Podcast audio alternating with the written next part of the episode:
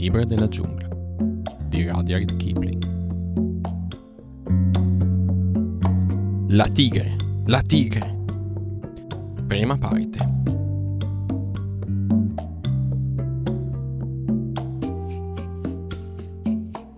Quando Mowgli lasciò la caverna, dopo la lite con il branco alla rupe del consiglio, scese nelle terre coltivate dove vivevano i contadini.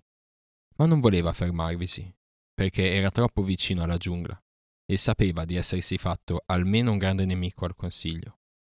Così continuò a correre davanti a sé, restando sul sentiero ripido che scendeva verso la valle.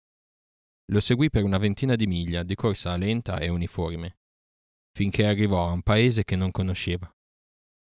La valle sfociava in una grande pianura cosparsa di rocce e solcata da burroni. A un'estremità c'era un piccolo villaggio, all'altra la giungla folta scendeva con un ripido pendio fino ai pascoli, e lì si bloccava di colpo, come se fosse stata tagliata con la zappa. Sparsi per tutta la pianura, pascolavano buoi e bufali, e quando i piccoli ragazzi che custodivano le mandrie videro Mowgli, fuggirono urlando, e i fulvicani randagi che si aggirano intorno ai villaggi indiani si misero ad abbaiare. Mowgli continuò per la sua strada, perché aveva fame, e quando arrivò alla barriera del villaggio, vide che il grosso fascio di spine, che al tramonto viene drizzato davanti all'entrata, era stato tirato da parte. Hm, fece Mowgli, poiché nelle sue scorrerie notturne, in cerca di cose da mangiare, si era imbattuto più volte in ostacoli come quello. Allora anche gli uomini hanno paura del popolo della giungla. Sedette vicino alla barriera e quando vide uscire un uomo si alzò, aprì la bocca e puntò contro il dito per far capire che aveva bisogno di mangiare. L'uomo spalancò gli occhi e rifece di corsa l'unica strada del villaggio, chiamando a gran voce il sacerdote, che era un omone grasso vestito di bianco con un marchio rosso e giallo sulla fronte. Questi arrivò alla barriera, seguito da almeno un centinaio di persone, che sgranavano gli occhi e discutevano e schiamazzavano indicando Mowgli. Non ha delle belle maniere questa razza di uomini, disse Mowgli fra sé. Solo le scimmie grigie si comporterebbero così. Gettò indietro i lunghi capelli spioventi e guardò la folla con uno sguardo fiero. Che c'è da spaventarsi? disse il sacerdote. Guardate i segni che ha sulle braccia e sulle gambe. Sono morsi di lupi. Non è che un ragazzo lupo scappato dalla giungla. Naturalmente, giocando con Mowgli, i cuccioli lo avevano spesso morsicato più forte di quel che avrebbero avuto intenzione, e le braccia e le gambe del ragazzo erano coperte di cicatrici bianche. Ma egli sarebbe stata l'ultima persona al mondo a chiamare morsi quelli, poiché sapeva bene cosa voleva dire mordere sul serio. Aghe, aghe! gridarono due o tre donne insieme. È stato morsicato dai lupi, poverino! È un bel ragazzo! Ha due occhi ardenti come il fuoco. Parola d'onore, Messua. Somiglia al tuo bambino che fu rapito dalla tigre. Lasciatemi vedere, disse una donna che portava dei pesanti anelli di rame ai polsi e alle caviglie, e guardò attentamente Mowgli, facendosi ombra sugli occhi con la mano. Veramente gli somiglia. È un po' più magro, ma sembra proprio lui. Il sacerdote era un uomo astuto e sapeva che Messua era la moglie del più ricco contadino del villaggio. Così alzò gli occhi al cielo per un minuto e disse in tono solenne Quel che la giungla ti ha tolto, la giungla ti ha restituito. Porta ragazzo a casa tua, sorella mia, e ricordati di rendere gli onori dovuti al sacerdote, perché vede così lontano nella vita degli uomini. Per il toro che mi ha riscattato, disse Mowgli fra sé. Con tutte queste chiacchiere mi sembra di essere un'altra volta esaminato dal branco. Ebbene, se sono un uomo, bisogna che diventi un uomo sul serio.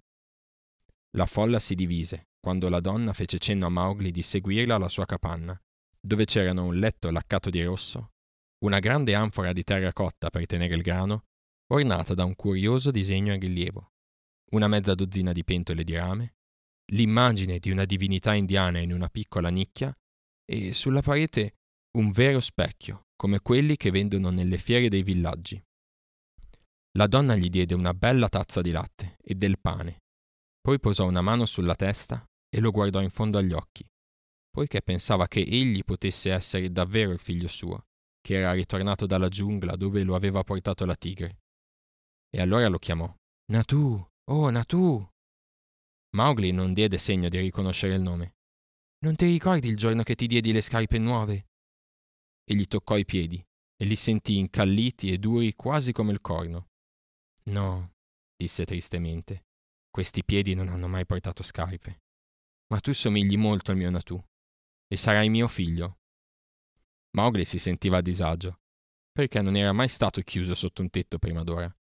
Però, guardando il soffitto di paglia che copriva la capanna, vide che avrebbe potuto sfondarlo e aprirsi un passaggio ogni volta che avesse voluto uscire. E la finestra non aveva serratura. A che serve essere un uomo? disse fra sé finalmente, se non si capisce il linguaggio degli uomini. Ora io sono stupido e muto come sarebbe un uomo tra noi nella giungla. Bisogna che impari il loro linguaggio. Non era solo per gioco che aveva imparato, mentre viveva con i lupi, a imitare il bramito di sfida del daino nella giungla e il grugnito dei cinghialotti. Così, appena messo a pronunciare una parola, Mowgli riusciva a imitarla quasi perfettamente e prima di notte aveva imparato il nome di molte cose in quella capanna. Quando arrivò l'ora di coricarsi, nacque una difficoltà, perché Mowgli non voleva dormire chiuso sotto quella capanna che gli sembrava tanto simile a una trappola da panteri. E quando la porta fu chiusa, egli scappò nella notte dalla finestra. Lascialo fare a modo suo, disse il marito di Messua. Pensa che forse non avrà mai dormito in un letto. Se davvero c'è stato mandato al posto di nostro figlio, non fuggirà. Così Mowgli si distese in mezzo all'erba lunga e pulita sul limitare del campo, e non aveva ancora chiuso gli occhi che un muso grigio e morbido venne a strofinarsi sotto il suo mento. Pah! brontolò fratel Bigio, il maggiore dei cuccioli di Mammalupa. Questa è una ben magra ricompensa per averti seguito per 20 miglia. Puzzi già di fumo di legna e di bovini, proprio come un uomo. Svegliati, fratellino, ti porto delle novità. Stanno tutti bene nella giungla? chiese Mowgli, abbracciandolo stretto. Tutti, tranne i lupi che furono bruciacchiati dal fiore rosso. E ora ascolta. Shere Khan è andato a cacciare lontano finché non gli ricrescerà il pelo, perché è strinato ben bene. Ma ha giurato che quando ritornerà, lascerà le tue ossa nella Vaingunga. Non basta che lo dica lui, ci vuole anche il mio consenso. Anch'io ho fatto una piccola promessa, ma è sempre bene essere informato. Sono stanco stasera. Molto stanco di tante novità, fratel Bigio. Ma tienimi sempre informato. Non dimenticherai che sei un lupo. Gli uomini non te lo faranno dimenticare? chiese fratel Bigio ansiosamente. Mai. Mi ricorderò sempre che voglio bene a te e a tutti quelli della nostra tana, ma mi ricorderò anche sempre che sono stato cacciato dal branco e che tu potresti essere cacciato da un altro branco. Gli uomini sono sempre uomini, fratellino e le loro chiacchiere assomigliano al gracidare dei ranocchi in uno stagno. Quando scenderò un'altra volta, aspetterò fra i bambù al limitare del pascolo.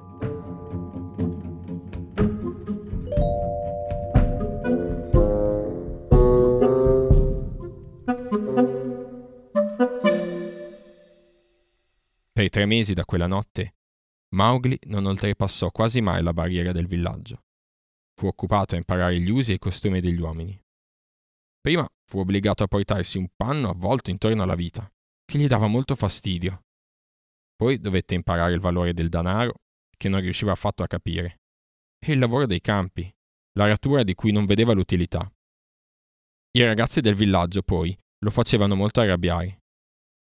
Fortunatamente la legge della giungla gli aveva insegnato a sapersi controllare, poiché nella giungla la vita e il nutrimento dipendono dal sapersi controllare ma quando lo prendevano in giro perché non voleva giocare o lanciare gli aquiloni, o perché pronunziava male qualche parola, soltanto il pensiero che non era leale e degno di un cacciatore ammazzare dei piccoli cuccioli nudi lo tratteneva dall'afferrarli e farne due pezzi.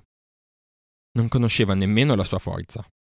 Nella giungla sapeva di essere debole in confronto alle belve, ma nel villaggio la gente diceva che era forte come un torello Mowgli non aveva nemmeno la più vaga idea di ciò che significasse la differenza di casta fra uomo e uomo.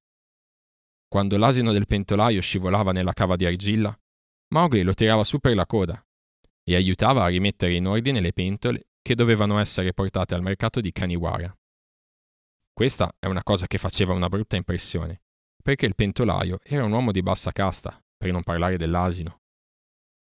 Quando il sacerdote lo sgridava, Mowgli minacciava di caricare sull'asino anche lui. E il sacerdote consigliò al marito di Messua di mettere Mowgli al lavoro al più presto possibile. E così il capo del villaggio disse a Mowgli che avrebbe dovuto andare fuori coi bufali il giorno dopo, a guardarli mentre pascolavano. Nessuno fu mai più contento di Mowgli, e quella sera, dato che era ormai entrato anche lui al servizio del villaggio, andò a un crocchio che si riuniva tutte le sere su una piattaforma in muratura sotto un grande fico.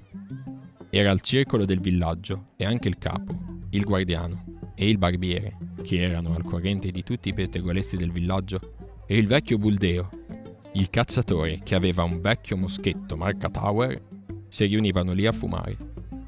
Le scimmie sedevano e schiamazzavano sui rami alti, e c'era un buco sotto la piattaforma dove viveva un cobra, che riceveva tutte le sere la sua ciotola di latte perché era sacro.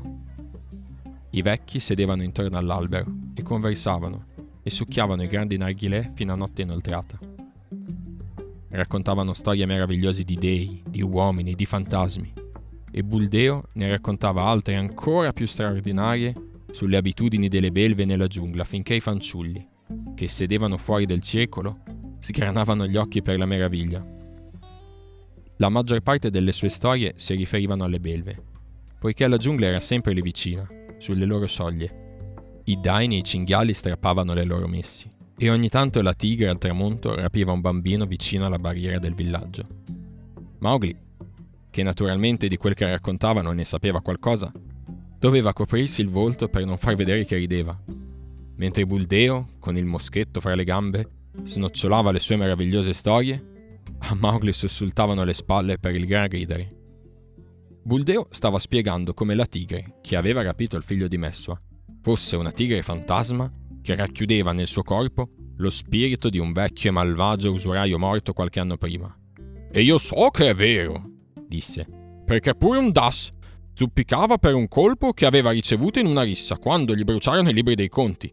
E anche la tigre di cui parlo zoppica, poiché le orme dei suoi piedi non sono uguali. È vero, è vero, deve essere così, dicevano i vecchioni dalle barbe grigie, assentendo tutti insieme. Le vostre storie sono tutte scemenze e fandonie come questa, disse Mowgli. La tigre zoppica perché è nata zoppa, come tutti sanno. Dire che c'è lo spirito di un usuraio nel corpo di una bestia che non ha mai avuto il coraggio di uno sciacallo è fare dei discorsi da bambini. Buldeo rimase un attimo muto per la sorpresa e il capo del villaggio sgranò gli occhi. Oh, oh, oh, è il marmocchio della giungla che parla, non è vero? disse Buldeo. Se tu sei tanto abile, faresti meglio a portare la sua pelle a Kaniwara, perché il governo ha messo una taglia di cento rupie sulla sua testa. E faresti anche meglio a tacere quando parla chi è più vecchio di te. Mowgli si alzò per andarsene. Tutta la sera sono stato ad ascoltarvi, gridò, girandosi mentre si allontanava. E fuorché una volta o due Buldeo non ha detto una parola di vero circa la giungla, che è proprio qui vicino. Come devo credere allora alle storie di fantasmi, di dei e di folletti che dice di aver visto? Sarebbe proprio ora che questo ragazzo andasse a guardare le mandrie, disse il capo del villaggio, mentre Buldeo soffiava e sbuffava per l'impertinenza di Mowgli. In quasi tutti i villaggi indiani si mandano, la mattina presto, alcuni ragazzi a condurre al pascolo i buoi e i bufali, perché li riportino la sera. E gli stessi buoi, che calpesterebbero a morte un bianco, si lasciano bastonare, spadroneggiare e urlare dietro dai fanciulli che arrivano appena al loro muso. Finché i ragazzi stanno vicino alla mandria, sono in salvo, perché nemmeno la tigre osa attaccare un grosso gruppo di buoi. Ma se si allontanano per cogliere i fiori o dare le caccia alle lucertole, qualche volta vengono rapiti. Mowgli attraversò la strada del villaggio all'alba, seduto in groppa a rama, il grosso toro capomandria, e i bufali, dal colore turchino dell'Ardesia, con le loro lunghe corna ritorte all'indietro e con gli occhi feroci, si alzarono e uscirono dalle stalle ad uno ad uno e lo seguirono. Mowgli fece capire chiaramente agli altri ragazzi che il padrone era lui. Picchiò i bufali con un lungo bambù levigato e ordinò a Kamia, uno dei ragazzi, di portare al pascolo i buoi per conto loro, mentre egli sarebbe andato avanti con i bufali, e di badare bene a non allontanarsi dalla mandria. Un pascolo indiano è tutto cosparso di rocce, di arbusti, di cespugli d'erba e di burroncelli, fra i quali le mandrie si sparpagliano e spariscono. I bufali rimangono in genere vicino alle pozze e ai pantani, dove se ne stanno a rotolarsi e crogiolarsi al fango caldo per ore e ore. Mowgli li spinse fino ai limiti della pianura, dove il fiume Vaingunga sbocca nella giungla. Poi saltò giù dalla groppa di rama, trotterellò fino a un ciuffo di bambù e là trovò Fratel Bigio. Ah, disse Fratel Bigio, ti ho aspettato qui per moltissimi giorni. Ma che vuol dire che custodisci il bestiame ora? Eh, me l'hanno ordinato, disse Mowgli. Per adesso sono uno dei mandriani del villaggio. Che notizie hai di Shere? È tornato da queste parti e ti ha aspettato qui un bel pezzo. Ora se n'è andato via di nuovo, perché la selvaggina scarseggia, ma ha ancora intenzione di ammazzarti. Benissimo, disse Mowgli. Finché resta lontano, bisogna che tu o uno dei nostri fratelli rimanga accucciato qui, su questa roccia, così che quando esco dal villaggio possa vedervi. Quando tornato, invece, aspettatemi nel burrone, vicino all'albero del Dak in mezzo alla pianura. Non c'è bisogno di andargli a cadere proprio in bocca, Shere Khan. Poi Mowgli scelse un posto ombreggiato e si sdraiò a dormire, mentre i bufali pascolavano intorno.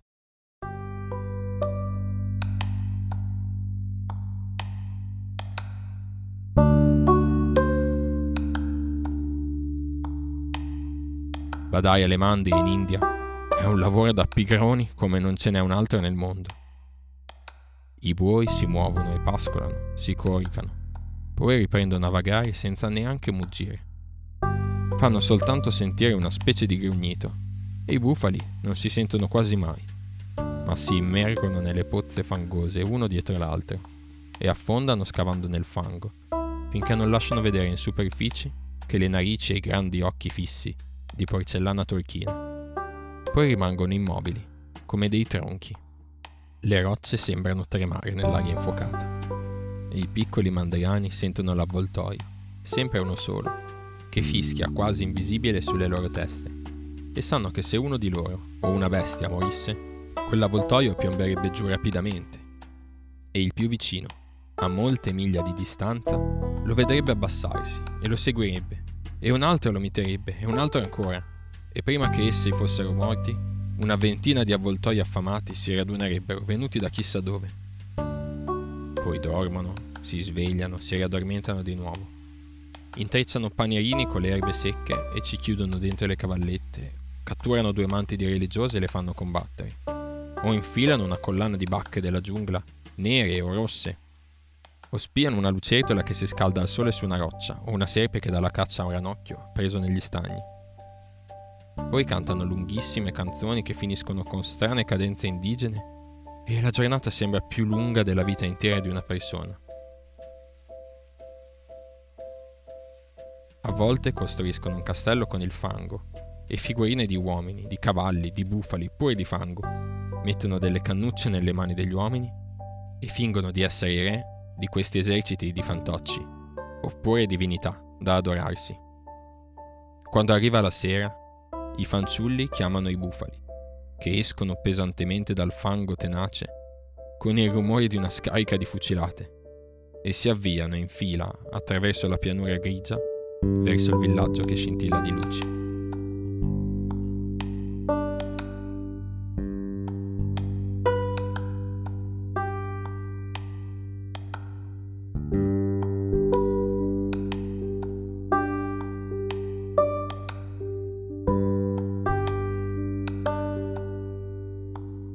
I giorni Mowgli portava i bufali ai pantani e tutti i giorni vedeva il dorso di Fratel Bigio a un miglio di distanza attraverso la pianura. E così capiva che Shere Khan non era ancora tornato. E tutti i giorni se ne stava sdraiato sull'erba ad ascoltare i rumori intorno e a sognare il tempo passato nella giungla. Se Shere Khan avesse fatto un passo falso, con la sua zampa zoppa nella giungla, lungo la Vaingunga, Mowgli l'avrebbe sentito in quelle lunghe e tranquille mattinate.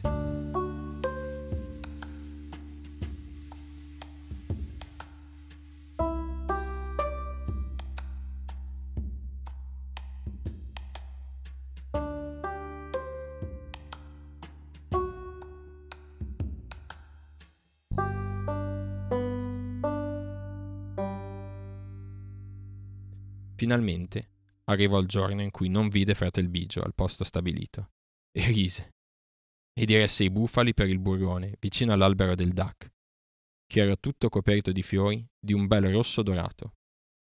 Là stava accoccolato Fratel Bigio, con tutto il pelo ritto sul dorso.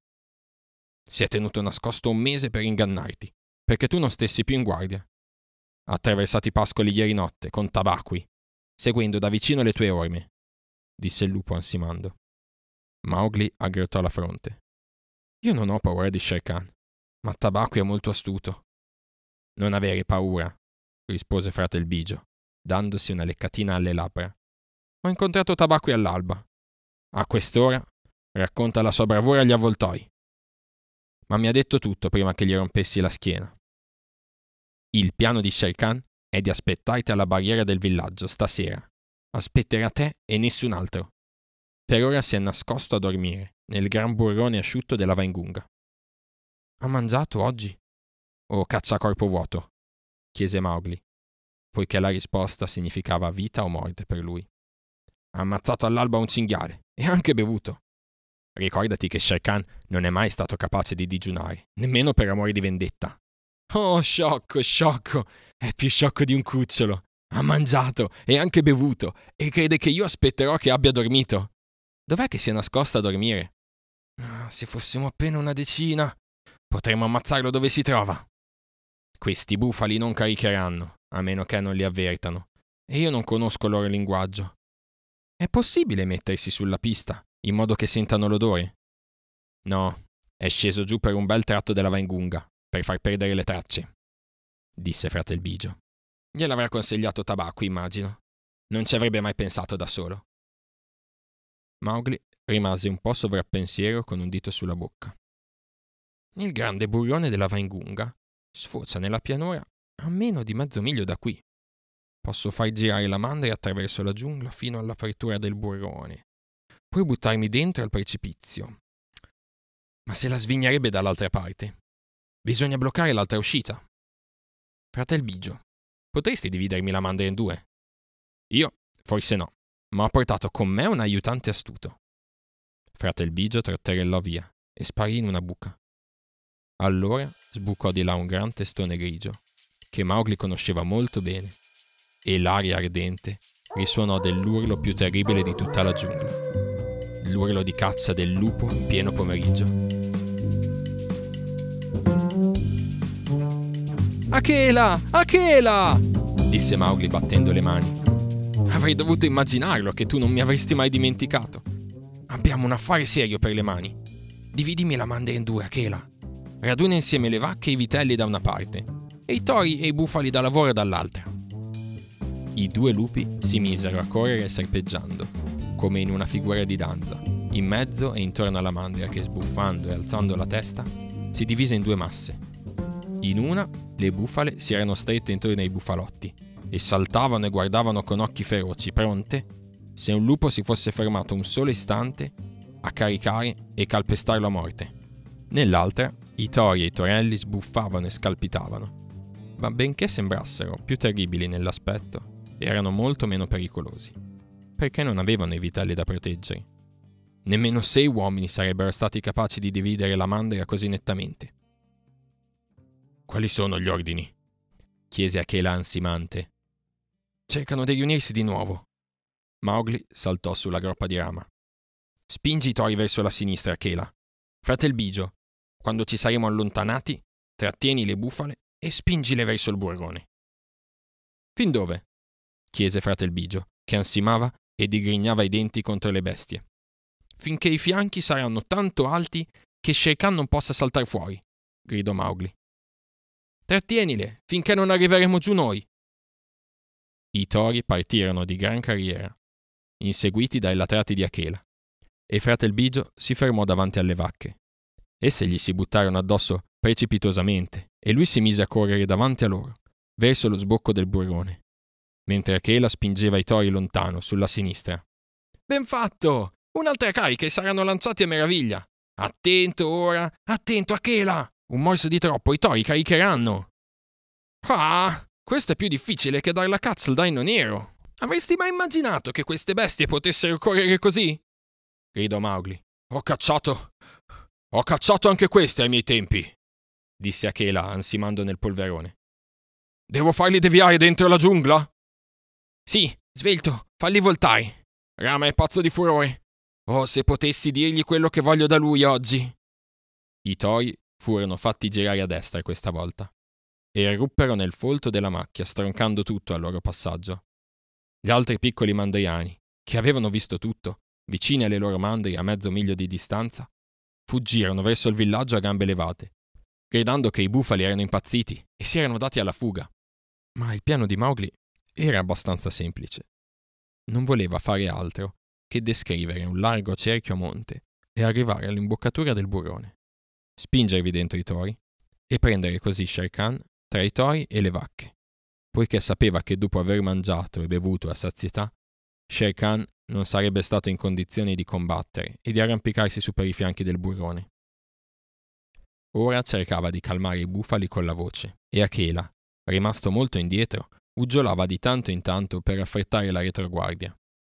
Fecero un largo giro, perché non volevano avvicinarsi troppo al burrone e mettere così in allarme Shere Khan. Alla fine Mowgli raccolse la mandria spaventata all'imbocco del burrone, su uno spiazzo erboso che scendeva con ripido pendio verso il fondo. Da quell'altura, oltre le cime degli alberi, si vedeva la giungla sottostante. Mowgli osservò le pareti del burrone e vide, con sua grande soddisfazione, che scendevano giù quasi a picco e che le liane che le ricoprivano non avrebbero offerto un sufficiente appoggio ad una tigre che avesse voluto scappare. Lasciali riprendere fiato, Achela, disse Mowgli, alzando la mano. Non l'hanno ancora avvistato. Lasciali respirare. Bisogna che io dica a Shere Khan che sta per arrivare. L'abbiamo presa in trappola. Fece imbuto con le mani intorno alla bocca e gridò verso il burrone. Sembrò quasi che gridasse dentro una galleria, e l'eco si ripercosse di balza in balza.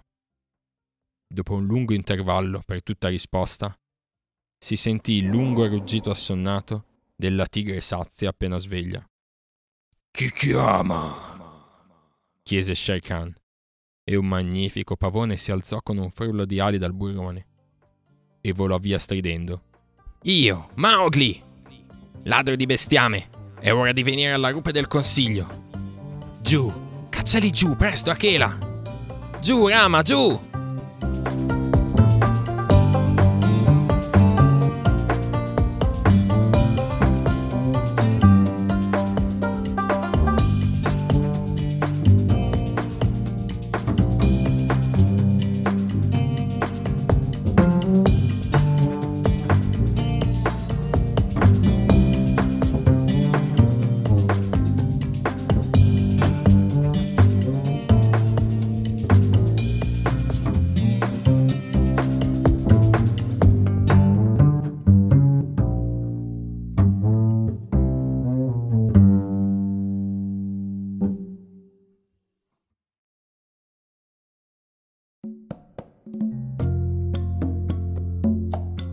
Avete ascoltato Il libro della giungla, storia di Mowgli, tratto dall'opera di Rudyard Kipling. Le musiche sono di Blue Dot Session. Quest'audiolibro è letto e curato da Filippo Buscaroli. Se volete sostenere questo lavoro, potete lasciare una recensione o parlarne con gli amici.